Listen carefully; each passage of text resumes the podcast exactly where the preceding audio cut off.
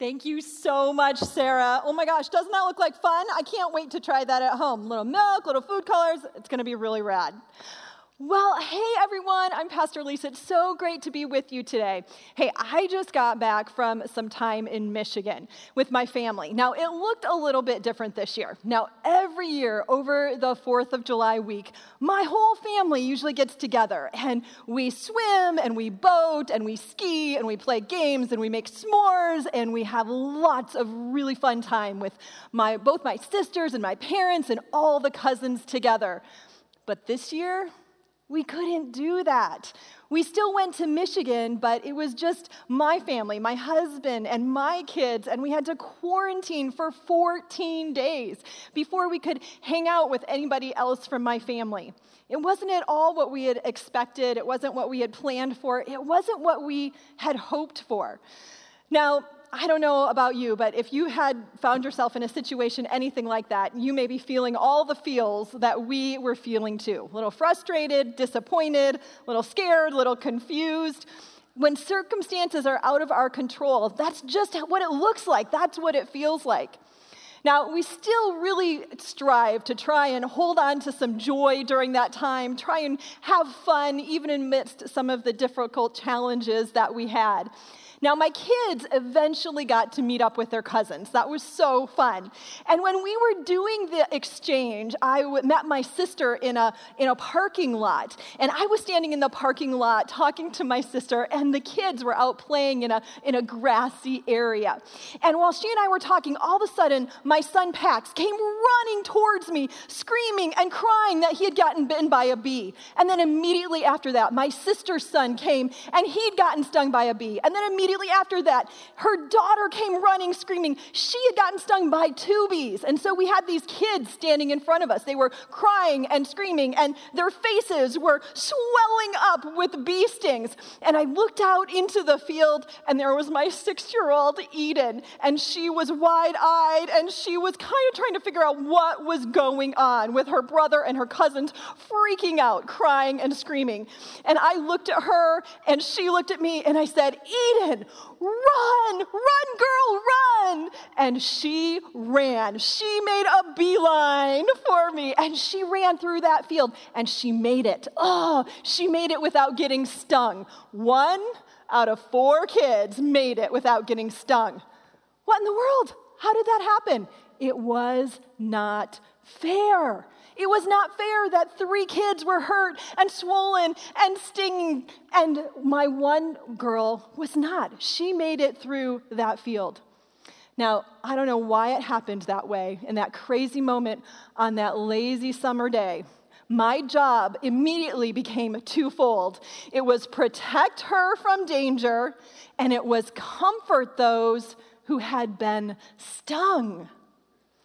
I kind of feel like we are in a bee infested field right now. Don't you feel like that? That we are living in that field.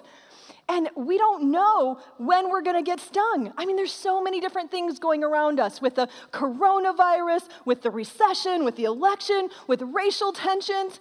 Do you ever feel like you just don't know what to say to your friends, to your family? That it, sometimes it's just hard to have a conversation it's confusing. It feels like there are bees all around you, just waiting to sting you, and we don't know how to navigate that. Do we swat at the bees? Do we hold still and not move? Or do we run through that bee infested field? Now, Pastor Glenn and Pastor Eric have been doing such a great job leading us through this series of living hope. And we're doing the study in the book of First Peter chapter First Peter. And so today we're going to be in the chapter 3. And this is a great this is a great book to study, especially right now that we are needing to hold on to some living hope, some ways to navigate our ways through kind of this bee attacks that seem to be happening all throughout our society. And this help that is offered to us in 1 Peter, it goes even beyond bee attacks. It goes on into some really deep places of suffering that we may be experiencing. So I want to invite you to go ahead and grab your Bible. And today we're going to be in First, Peter chapter 3. And we are going to look at some ways to hold on to some hope. Well, I want to invite you as we do our study today to go ahead and maybe highlight or underline some of the key words that really jump out to you in our study. This can be a really helpful way just to kind of help work your way through the passage. I even like to write notes in the margin sometime about different life events that I'm going through as I'm studying that passage. And it just reminds me as I go back and I study that passage about God's faithfulness in my life and how He has taken me through every situation and He has never let let me down. He meets me, and I know He is going to meet you too. Okay, well, today, the letter, First Peter, was written by, you guessed it, a guy named Peter. He was a disciple, but he was also a fisherman. He was a salty sailor from the seas, and he gave up his boat and his life on sea to follow Jesus on land for three years. I mean, you know that Peter must have really thought that Jesus was the real deal in order to give up his life on, at sea to follow Jesus around on the land. Now, after Jesus was crucified, resurrected, and ascended back to heaven, Peter kept walking on the land. He walked all over telling people about Jesus, planning churches, because he believed that following Jesus made your life better and made you better at life. Okay, well, here we go. We're going to dive into 1 Peter 3, starting at verse 8. Finally, all of you be like minded come to a screeching halt right there after that word. Like minded? Are you kidding me? Is that even possible? How could Peter write such a thing? How can so many people with so many diverse ideas be like minded? Is it even possible? Well, the word that Peter uses here, it has this connotation of harmonious or having the same purpose. And so when we read it like that, it can be helpful because followers of Jesus are to have the same purpose, even if we go about accomplishing that purpose in different ways. I mean, truly, that is the beauty of being a unified body of Christ, even amidst the diversity that we all bring together. It's a beautiful and remarkable thing. Well, Peter goes on to write, be sympathetic Love one another, be compassionate, and be humble. Oh man, now we're talking, right? This is the stuff. This is the stuff we all love. This is the stuff we want to hold on to. This is the stuff that makes us want to be followers of Jesus. This is the stuff that we believe makes a difference in our life, that it can change us when we can sympathize with another person's point of view, when we can love like Jesus, when we can meet needs with compassion, when we can maintain humility. This is the stuff that changes our hearts and changes our reactions, and it gives us a different perspective when we're in different situations sympathy, love, compassion, humility. Oh, good stuff. Love it. Bring it, Peter. Bring it. This is good. These are the principles in which we are to live. They're not hard to understand, right? I mean, we all get the understanding of these words, but putting it into practice, that's where it gets challenging. So let's look at these words being sympathetic or understanding. This means that in a situation when we feel completely opposite from the other person, that that's really hard to show sympathy to that person's position. Showing love. Okay, so if you break down love, what does love mean? It means being patient and being kind when we are dealing with someone else and we're restraining our own desires to show that patience and that kindness showing compassion for people's hardships. Compassion means that we really need to invest emotionally, we need to care. What happens to them really needs to affect our hearts. And being humble.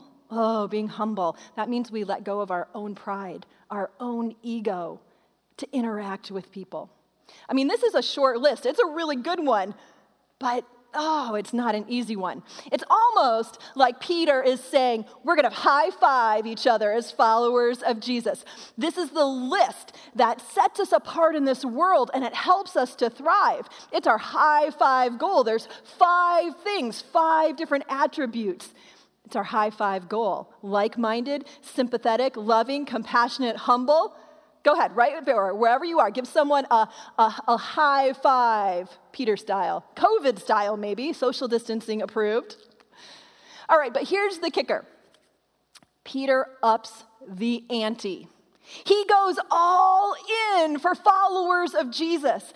Not only are we to be proactive with our high five, but he adds to it. Verse 9 says, Do not repay evil with evil or insult with insult, but on the contrary, repay evil with blessing. I know, rub your eyes a little bit. You read it right. It is just plain confusing, that verse, isn't it? I mean, if someone says something mean to me, I want to say something mean to them. If they sting me, I want to sting back. Bigger and better and harder, even. I want payback. I mean, has anyone ever thought of a really good comeback like an hour or two after you really need it in, in the situation? Don't you hate that? I know.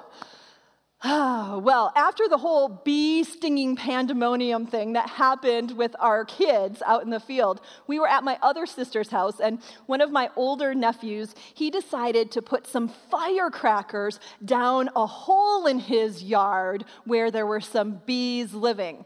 Now, kids, don't try this at home, but I have to tell you, I was kind of cheering him on. Awesome, exploding bees. It was payback. It was payback for them stinging my kid. It was payback for them stinging my niece and my nephew. Oh, take that, you stinging insects. Has anyone ever, I don't know, maybe been tempted when someone is tailgating you and they can't pass you to just slow down a bit just to torment them? I know. What is wrong with us that we enjoy that? Oh, kids, maybe if your brother or sister breaks one of your toys, is your first instinct to say, I'm going to break one of their toys right back? Hmm, when someone hurts you, well, the first thing that we want to say is that we want to hurt them back. I mean, have you ever said, I'm going to get them back when they least expect it? And then you insert your most evil laugh with some drumming fingers. Ha ha! I think you should all try it right there, wherever you are, in your living room, in your pajamas. Best evil laugh and drumming fingers. Moo ha ha! Very good, very good.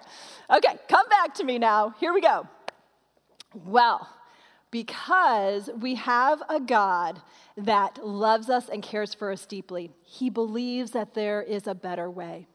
You see, Peter's already called us to this idea of being like minded and sympathy and love and compassion and humility. It's all good stuff, but it goes quickly out the window when we are hurt or we are embarrassed, when we are belittled, when someone insults us. But God knows that, and He cares so deeply about us that He does not want us to go down that same road. He wants us to have some strategies for how to handle it when this happens. So God throws out a different way for us to respond. Are you ready for this? It's kind of a curveball. This is what He says The best revenge is no revenge. Why? Would Jesus want us to live that way when revenge is such a powerful force in us and it's so appealing to us? Jesus says, I've got something else for you. When someone wrongs you, I want you to come to a screeching halt and offer kindness instead. I mean, he's talking about that time that someone called you something awful and you still remember it. I still remember a, a time from when I was in eighth grade. It was a minute or two ago. But when I was in eighth grade, some of the most popular girls in school handed me a note just before I was going into one of our classes. And I was kind of excited that they had given me a note and reached out to me. And so I opened it up, and as I read it, it was just filled with insults and calling me bad names and bad words. And I was so blindsided, just baffled, because I hadn't done anything to them. I was just kind of minding my own business. They had just done it to be mean. They just wanted to insult me and, and cause me pain. And it worked. They did cause me pain. I still remember that situation. I remember fighting back tears because it wasn't fair that they did that to me. I bet maybe you can remember a time or two in your life when something has happened and someone has said something or done something to you that wasn't fair. And this passage that we are studying today is about that time that something really bad happened to you and it was not fair. He's talking about the time that you were singled out and you were mocked by your coworkers. He's talking about the time that you were embarrassed because you were the brunt of the joke. He's talking about the time that you were abused or that you were belittled or that you were bullied. It wasn't fair and it was just plain evil. Peter's giving us some insight here, some wisdom for how to live with hope about what to do when you ever have to face someone or something that is evil. But I want you to buckle your seatbelts because this teaching is not for the faint of heart. He is calling followers of Jesus to, are you ready for it? Restraint. Oh, we are called to learn and practice self control. Now, if you are not a follower of Jesus right now and you're watching this, I am so glad that you are here and you're listening today. And I don't want you to worry because this, this teaching is really just for those who have made a commitment to follow Jesus. So you may be completely off the hook unless, unless you are looking for a different way, a better way a way to square off with evil and not let it win. Square off with evil and not let it affect your spirit, your soul, not let it shape you and change you, not let it win. See, Peter, he tells us that we have to repay evil with a blessing, and he tells us why. Because to this you were called, so that, highlight, circle, underline, so that you may inherit a blessing. You see, God, He really does have an invested interest in this whole thing, how it all goes down, because He started it. He created you, He created us, He created this world, and He put us in this creation to see us thrive. He loves this world, He loves you, and He really wants to see you handle these kind of painful situations in the best possible ways to help you thrive. In fact, that's why God sent Jesus to this earth. He died for you because he loves you. So, God is the one that is calling you to live out the unfair trade. That's what it is an unfair trade. What does this mean? What does the unfair trade look like? It means trading blessing for cursing blessing instead of evil, good instead of bad, kind instead of mean, grace instead of revenge. It's so hard, isn't it? Because we want fair. And this seems so unfair. It is an unfair trade. And God says if you do this hard thing, if you do this unfair trade, it will make your life better. Hmm.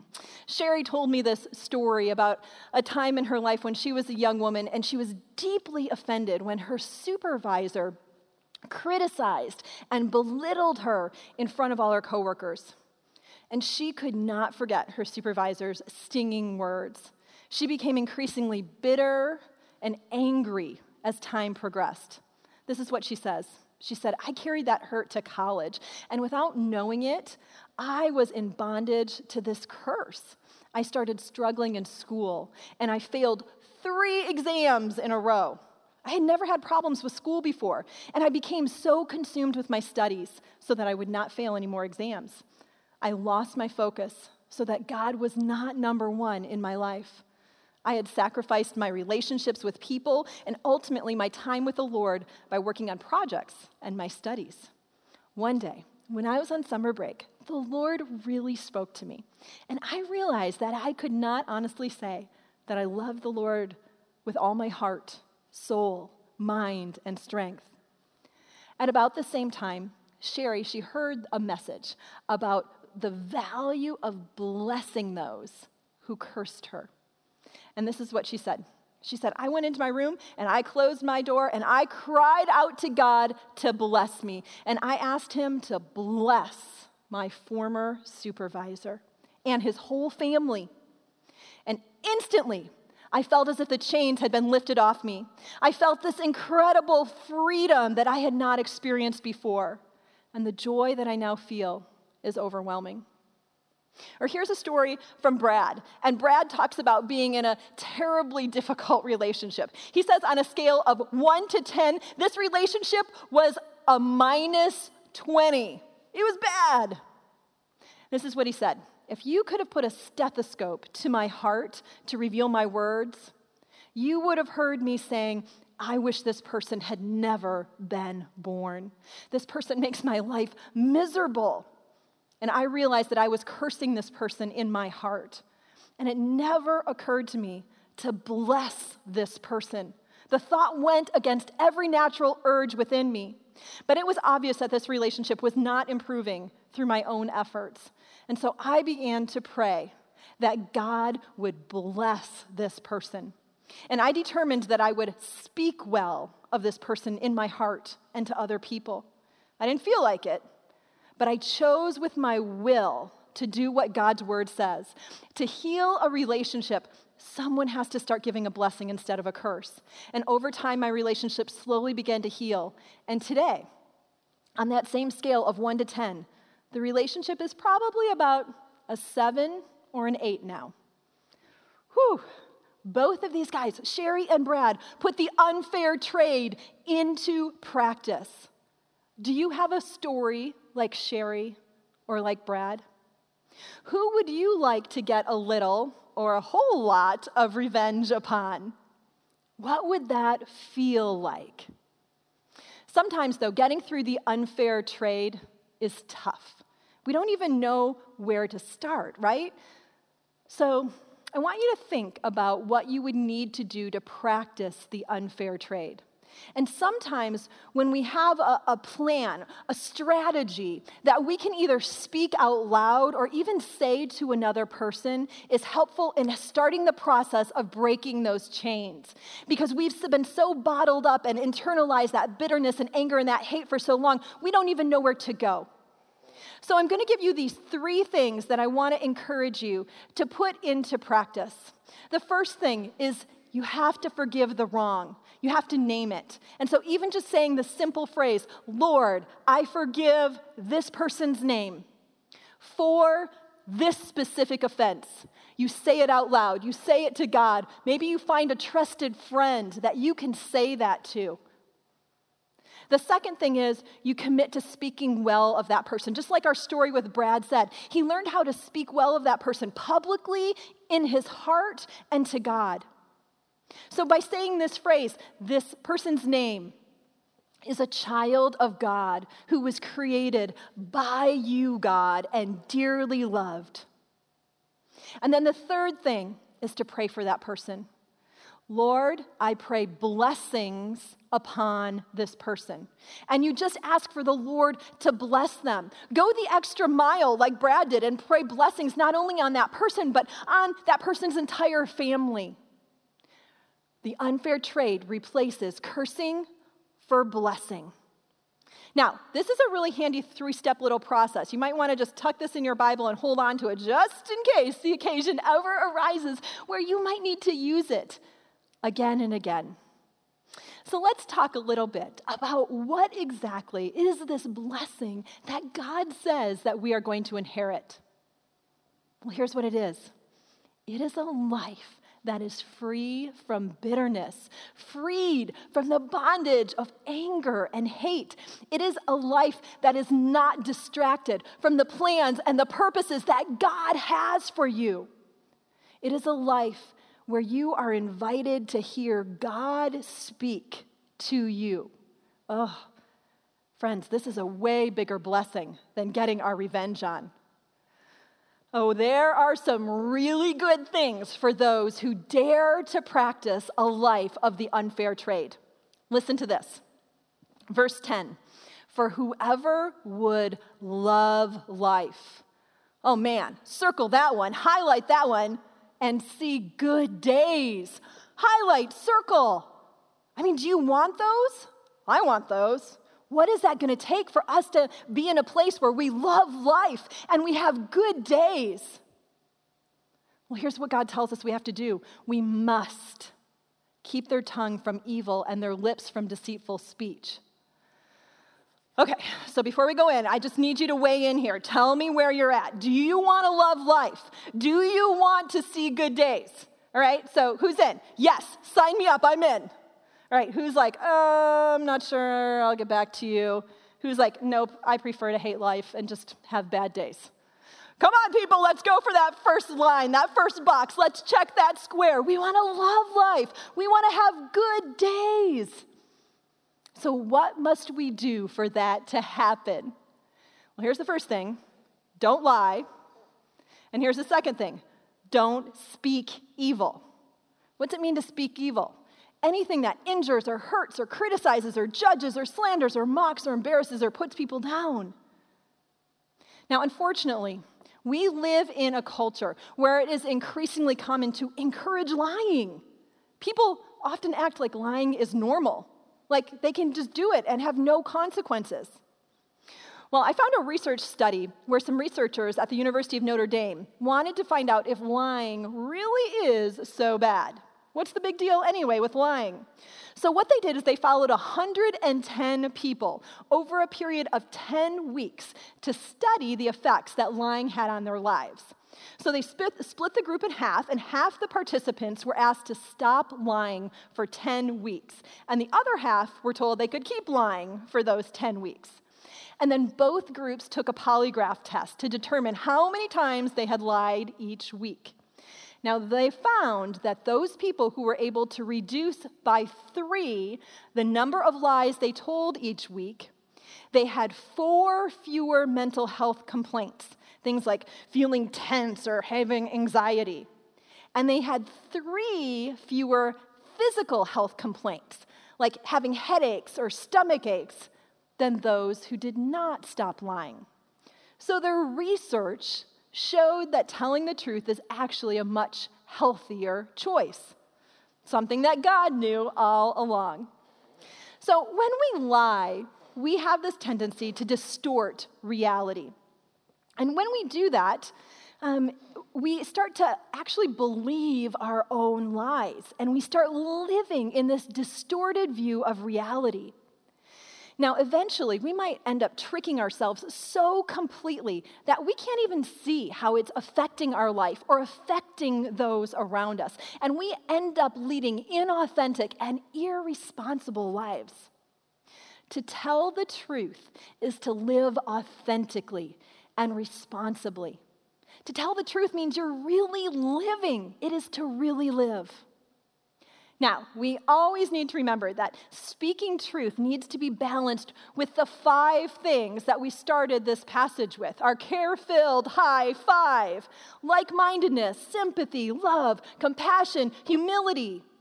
When truth is not encompassed with these other attributes, it's not quite what God had in mind. He wants the whole package truth with these high five attributes because truth is meant to help and bless. It's not meant to be mean or hurtful or spiteful. Now, Peter, he goes on in verse 11 they must turn from evil and do good, they must seek peace and pursue it. Oh, this is good, people. We need to pursue peace. Peace is something to be pursued. If you want to love life and see a whole lot of good days, you have to look for peace and you have to run after it. Not wait for it or observe it, but be an active participant and run after it. Just like my daughter was ready to run through that bee infested field. You've got to run. You've got to go for it. Green light, baby. Run. Go after peace. Hold on to it. Verse 12 says, For the eyes of the Lord are on the righteous, and his ears are attentive to their prayers but the face of the Lord is against those who do evil. You know what this says? It says that God sees everything. God even sees you. God sees you. He is mindful of you. He cares about you. He wants to be involved with your life. And he sees those who are doing the hard work of striving to be in right relationships. You see, this is what the word righteousness means it means right relationships, a right relationship with God, a right relationship with others. And when you are pursuing that kind of right relationship with your friends and your families and your coworkers, God sees that and he honors that. When you wade through the evil and you take steps away from it, you take steps to, to push it away and go in the different direction. God knows this is hard, but He sees you, and that means that His ears are attentive to your prayers. Oh, this is a beautiful thing. This means that the words that you reserve for God alone, He honors. It means that the time you set aside and reserve for God alone, He honors. This means that the trust that you put in God alone, He honors. He is attentive to you. Just like I was attentive when my kids started crying and screaming and running towards me, and I was immediately in tune with what was happening with them. God is your Father who is attuned with what is happening with you. God's attentive to his kids. But when we choose to do evil instead, any kind of evil, big evil, little evil, middle evil, ah, it's all evil. And here's what happens He turns his face away. He is not receptive to what we say. You see, a good, pure, holy God will never partner with evil. It's like oil and water, the two do not mix. He may tolerate it for a period of time, but he will not help in that situation. See, God says that my ways of treating people determine how he will treat me. If I'm kind to my enemies, God will be kind to me. And if I am evil to my enemies, God does not dig that. You cannot change your enemy, but you can change your response. And this is what God is concerned about for you in your life because evil causes bitterness, pain, and separation from God. So, if we learn how to respond to evil in a way that represents this good and pure and holy God in this world, then things are different. Then He is eager to help you, He is eager to guide, He is eager to lead us into a life that we love and see a lot of good days. Now, verse 13 says, Who is going to harm you if you are eager to do good? But even if you should suffer for what is right, you are blessed. Do not fear their threats. Do not be frightened. You see, blessing others, it becomes this almost like powerful protection from becoming a bitter person, a hateful person, a person who is so focused, and bent on revenge. Don't you think life is too short to be spent filled with bitterness and hate? We don't know how many days we have. We don't know what lies before us in this life. Maybe today is the day that you want to let go of all that pain, all that bitterness, all that hatred, all that revenge that you are harboring, and ask Jesus to help you because he will. He really will.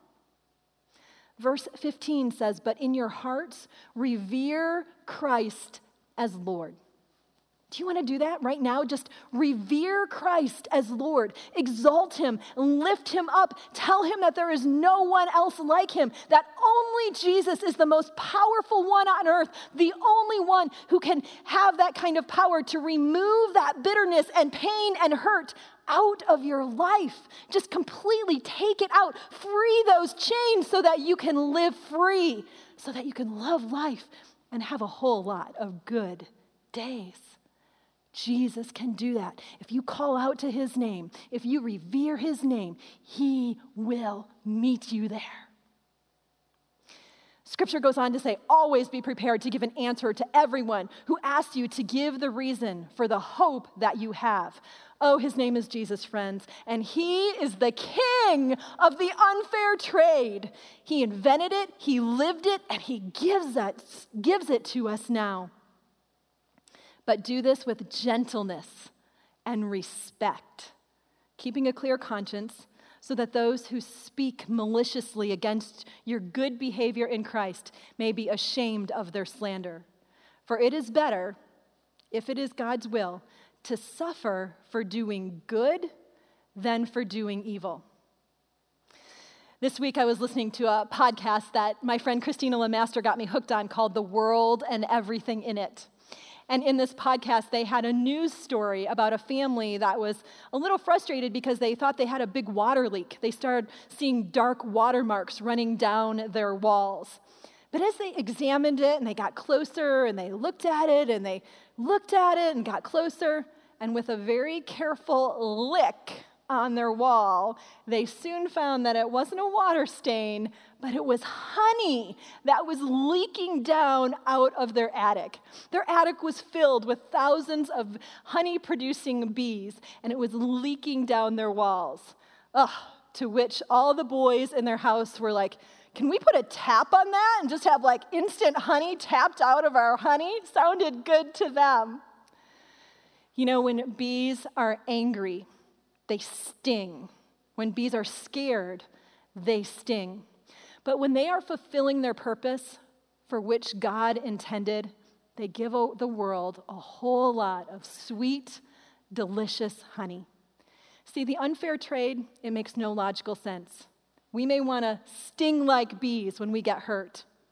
But if you live out the unfair trade of blessing for cursing, it is a sweet gift to your life and to this world.